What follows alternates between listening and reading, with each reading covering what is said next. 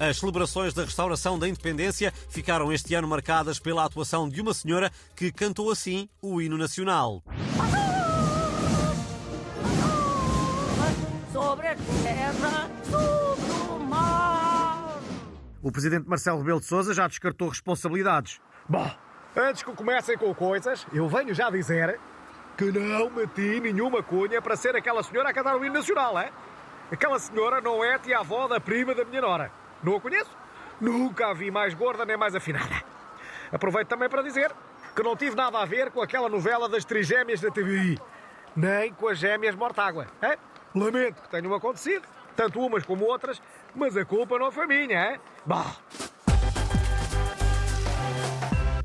Portugal vai enviar cuecas camufladas para as mulheres do exército ucraniano. Segundo a CNN, o Ministério da Defesa vai pagar 128.135 euros pela aquisição de roupa interior feminina para enviar às militares da Ucrânia.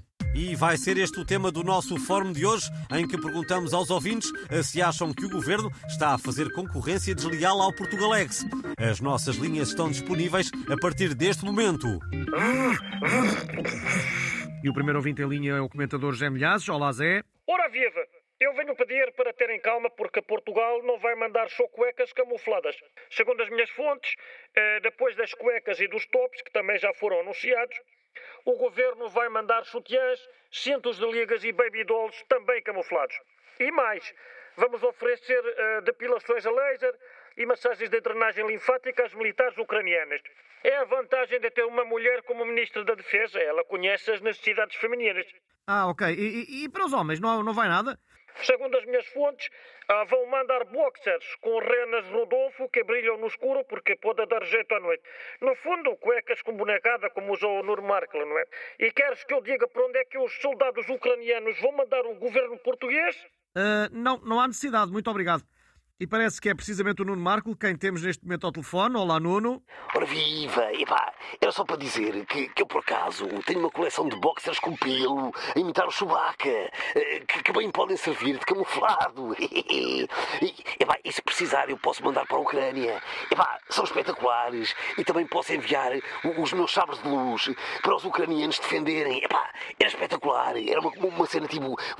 Epá, não sei fazer o som. Epá. Pois, claro que era. Obrigado, Nuno. Temos agora em espera o escritor António Lobantunes. Muito bom dia. A minha opinião é que já não fazem guerras como antigamente. Nós é que fazíamos as nossas próprias cuecas com folhas de bananeira.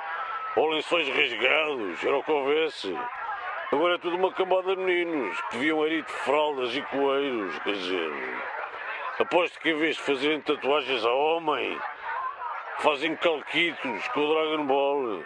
Totós! Muito obrigado e assim fechamos o fórum de hoje. Para a próxima vamos querer saber se acha que Portugal devia mandar para a Ucrânia o José Gomes Ferreira.